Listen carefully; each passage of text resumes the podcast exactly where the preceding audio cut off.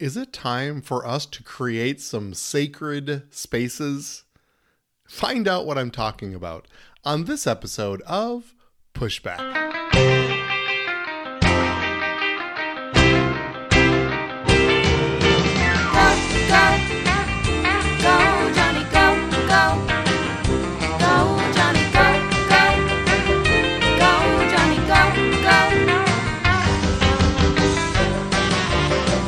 You're concerned about the direction our culture is heading, then maybe it's time to push back. Hello, everyone, and welcome to Pushback. I'm Dr. Johnny, and I want to piggyback a little bit off of my uh, podcast from last week uh, that I entitled Out of Touch. And I was talking very specifically about sort of the social distancing culture that has been created through cell phones and video games and even the pandemic and how that cannot become our new normal and how we are hardwired from heaven to actually require each other. And not only require each other with a text or a quick message over our phone or a picture but actual physical contact where we can touch each other hug each other uh, embrace each other uh, look each other in the eye and have real conversation. And so i want to go uh, more into the weeds this week regarding very specifically cell phones. And this is entitled Sacred Sacred Spaces. This also could be entitled Oh, Dr. Johnny's attempt to justify why he doesn't always have his cell phone with him. I'm going to make the case why that might not be the best thing ever anyway. That's kind of a long title, but uh, I, am not always super accessible by my phone. I don't always have my phone with me and I always feel like I don't want to be fettered to it. Um, and maybe I can give you a few good reasons why that might be a good idea. So I want to get into a lot of research, uh, hopefully not to, to bore you, but to give you uh, the understanding that I've done the work of research. I've looked into this, and this is kind of some of the conclusions that I've read and, and some of the best articles that I've pulled out regarding some of the dangers uh, socially for our children, but obviously this can be extrapolated to all of us who use cell phones and sometimes use them excessively. I want to say off the top that this is going to be very much of a public service announcement talking about uh, socialization and, and helping maybe with parenting. But I want to say that I don't think technology is either good or bad. Um, I believe that the human race, through uh, inspiration of even heaven, can advance uh, our society, advance technology, um, but it's how it's used. I think that's true with anything that's given to us in this world is how we use it and how we activate it. Is it is it making us better? Is it making us worse? Is it making us closer to heaven, further from heaven? Is it is it helping relationships? Is it hurting relationships? And I think that we can look at technology through that lens that it's neither good nor bad, but in its excess or if it's being used outside of what it was intended to to be or what was it intended uh, for why it was created that it can lead to problems. And that's why we as parents and we even personally need to have boundaries around usage of technology so that it helps us and not hurts us and doesn't not hurts us and doesn't hurt us. There is no doubt, I'm just reading, that smartphone use has become pervasive in our society. In 2018, Pew Research Center poll said 95% of teens reported having access to a smartphone. Some 45% of teens reported using the internet almost constantly, a number that has doubled compared to 2014.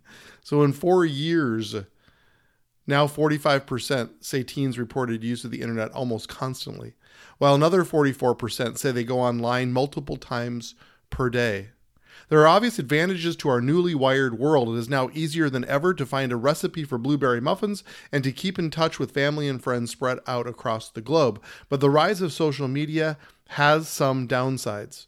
Even teenagers, the prototypical early adopters of any new technology, have mixed feelings about the impact social media has had on their lives. In a Pew Research Center poll, one in four teens thought social media has been mostly negative, with about half thinking the effects have been mixed. So if I'm just doing the numbers in my head, that sounds about three out of four teens actually cannot say that social media has been a positive. The negative p- potential for social media is highlighted in two recent studies. In the first, researchers found that in a cohort of 6,595 U.S. adolescents, those who used social media more than three hours per day were at increased risk for developing mental health problems. The risk was principally seen for internalizing problems such as feeling lonely, sad, depressed, or anxious, rather than for externalizing problems like acting out or behavioral difficulties. The second study was an analysis of more than 12,000 teenagers in England. It's a big study. The researchers also found that teens who use social media multiple times per day were more likely to report psychosocial distress, less life satisfaction, less happiness, and more anxiety than those who used it only weekly or less often. What was interesting about the study from England was that researchers identified three factors that seemed to explain much of the uh, increased unhappiness cyberbullying, decreased sleep, and less physical activity accounted for much of the psychosocial distress. And this article goes on to say ultimately, technology is neither good nor bad. How we use it determines what impact it has on our lives. There are many advantages to this digital age, but allowing young people unfettered access to the sometimes toxic environment of social media seems to be harming them psychologically. We can't police the internet, and sadly, many hateful people will use the internet to say many hateful things. But the thing, uh, but there is something we can do. We can put our phones down go outside and share a memory the old fashioned way. See, parents are responsible for the fetter or the boundary.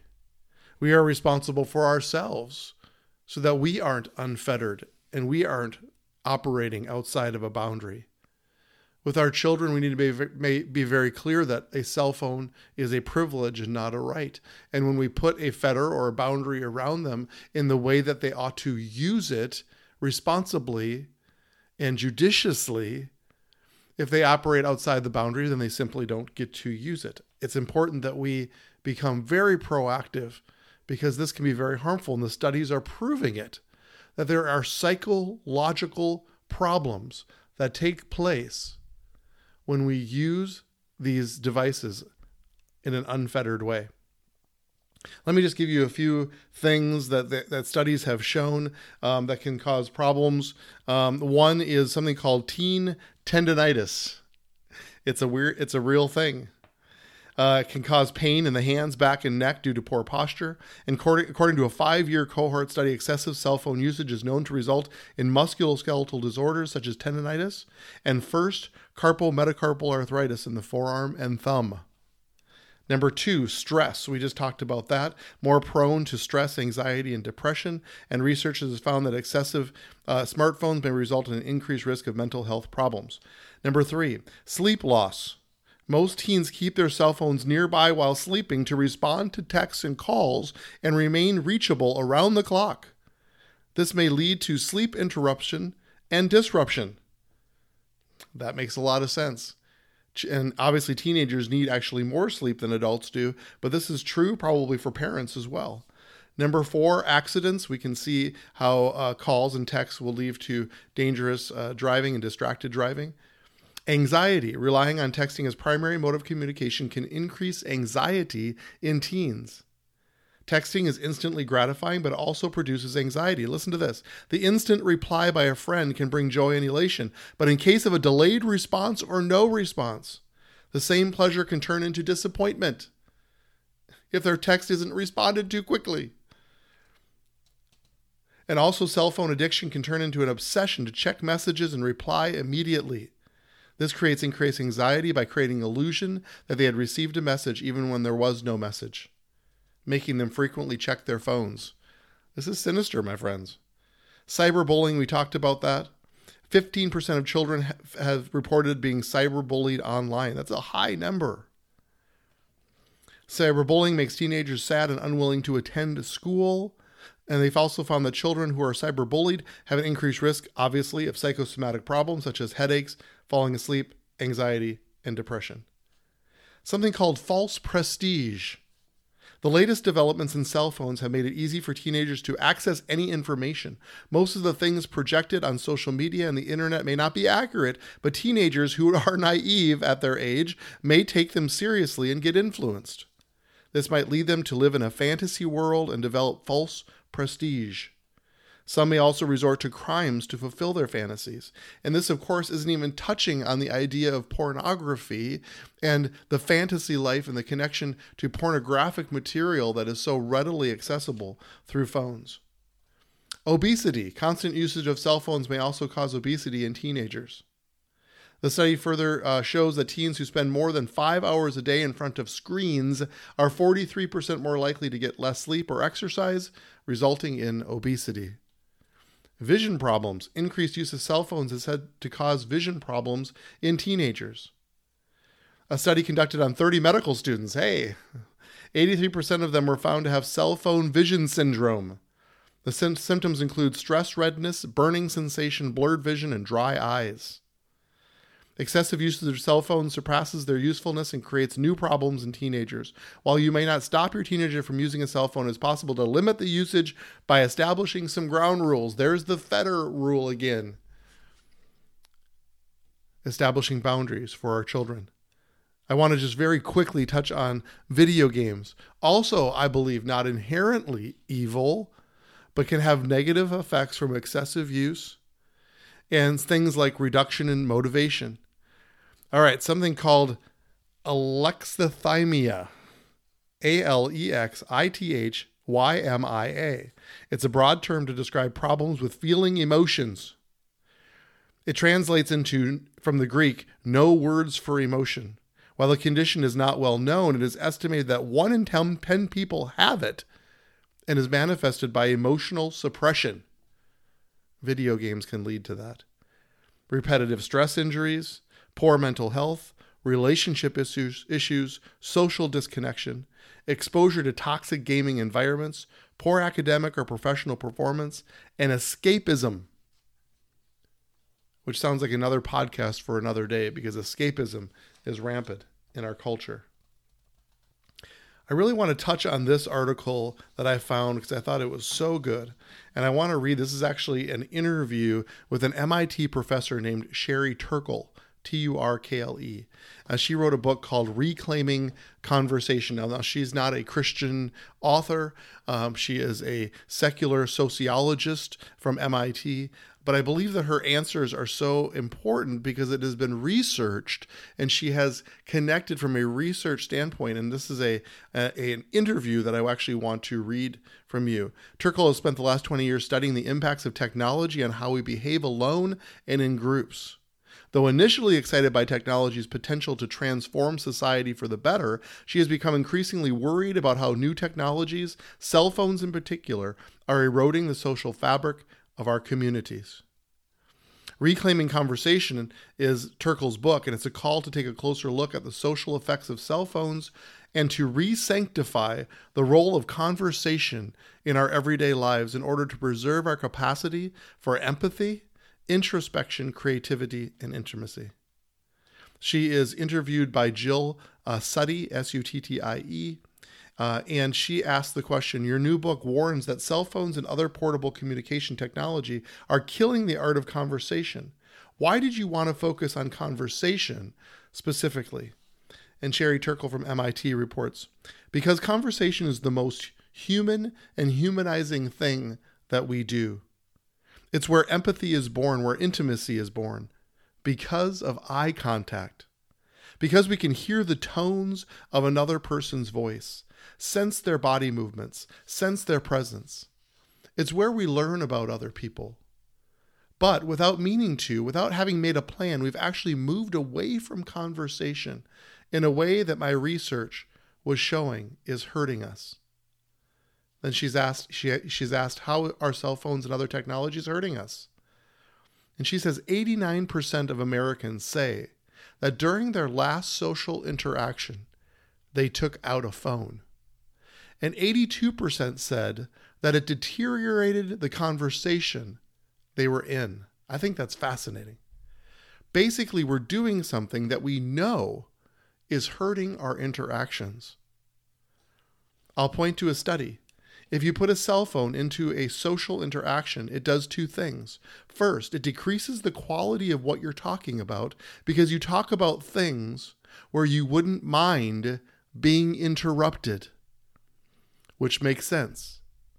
And secondly, it decreases the, empath- uh, the empathic connection that people feel towards each other. I think that's fascinating. Just the presence of the cell phone, not ringing or beeping or buzzing or binging, but just have it being there actually changes the quality, the quantity, and the feeling of the conversation. She goes on to say so even something as simple as going to lunch and putting a cell phone on the table decreases the emotional importance of what people are willing to talk about and it decreases the connection that the two people feel toward one another. If you multiply that by all the times you've had a cell phone on the table when you've had coffee with someone, or at breakfast with your child, or talking with your partner about how you're feeling, we're doing this to each other 10, 20, 30 times a day. So she's asked, so why are humans so vulnerable to the allure of the cell phone if it's actually hurting our interactions? And she says, cell phones make us promises that are like gifts from a benevolent genie, that we will never have to be alone, that we will never be bored, that we can put our attention wherever we want it to be, and that we can multitask, which is perhaps the most seductive of all. That ability to put your attention wherever you want it to be has become the thing that people want most in their social interactions. That feeling that you don't have to commit yourself 100% and you can avoid the terror that there will be an interaction when you'll be bored. It's fascinating, isn't it? She says actually allowing yourself a moment of boredom is crucial to human interaction and it's crucial to your brain as well. When you're bored, your brain isn't bored at all. It's replenishing itself and it needs that downtime. We're very susceptible to cell phones when we get a neurochemical high from the constant stimulation that our phones give us. She says, I've spent the last 20 years studying how compelling technology is, but you know what? We can still change.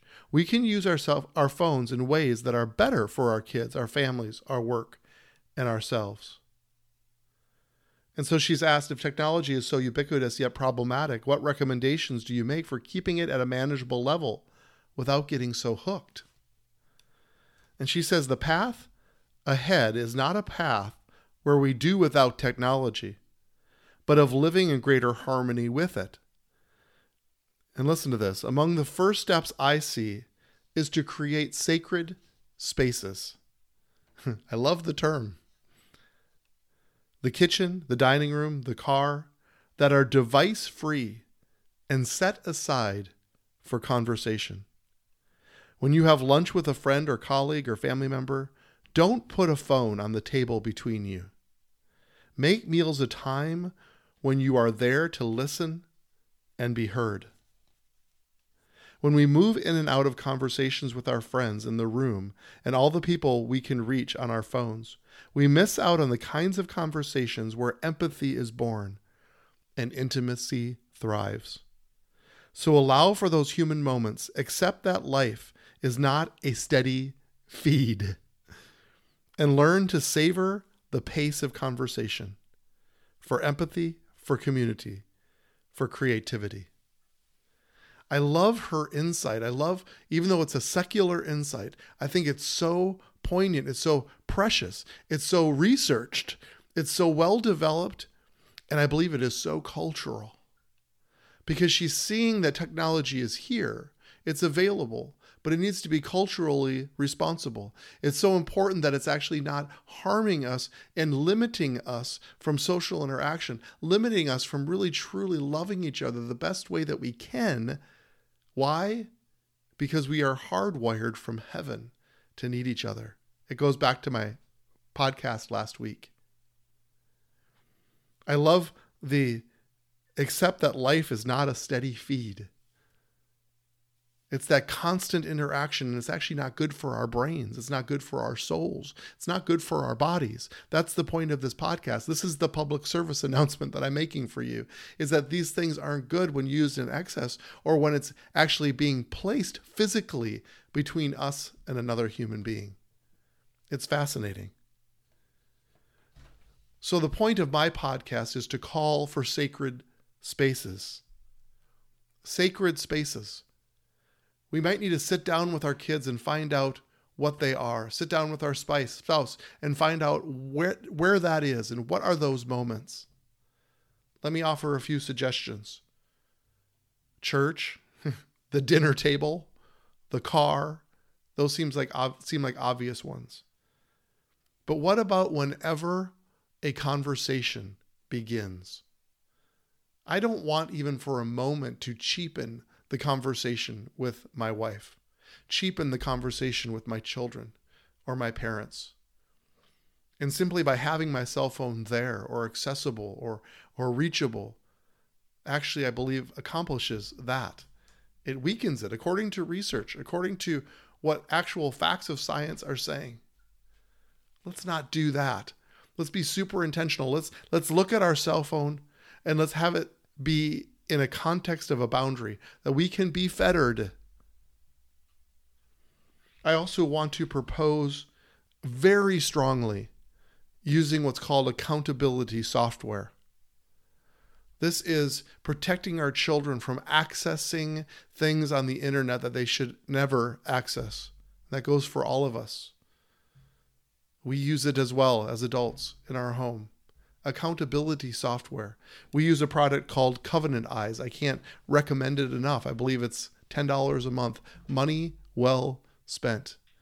It not only blocks and protects access to websites that should not be accessed by any of us, but it also sends a feed to the parents about what is being viewed by their children.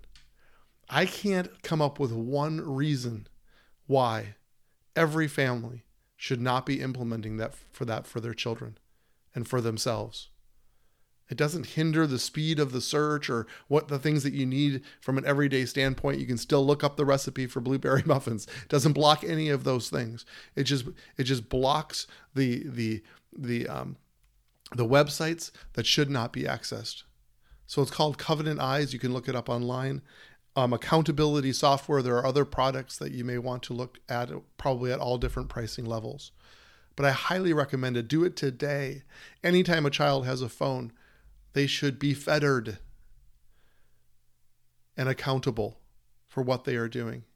The time, there's also um, apps on your phone that actually uh, tabulate the time that you're spending on the phone. There are actually apps that actually shut off your phone once you actually reach a certain time. That sounds perfect. That's called placing a boundary around your children, and it makes a world of sense. I don't believe these cell phones are inherently evil. I'm looking at one right now. It's recording me as I speak and doing this podcast. It can be used for good. It can be used to to extrapolate ministries and messages all over the world. It is good for connecting with family to a certain degree. It has its, its advantages, and I would never have my child drive without access to a cell phone that they could reach us in a case of an emergency. I get it, it's what it's for. But we have to be purposeful as parents and as for, over ourselves to live within a boundary. So that's my public service message today. I ask you to listen to this podcast in conjunction with last week's podcast as well. Share it with your children. Tell them the importance of, of why you're putting the boundary around them. You can have them listen to Dr. Johnny and, and, and, and, and the case that I have just made regarding boundaries. And thank you for listening. These are simple cultural things that we can do to make our culture more like heaven. So let's do that. Let's go together now to set and shape the culture.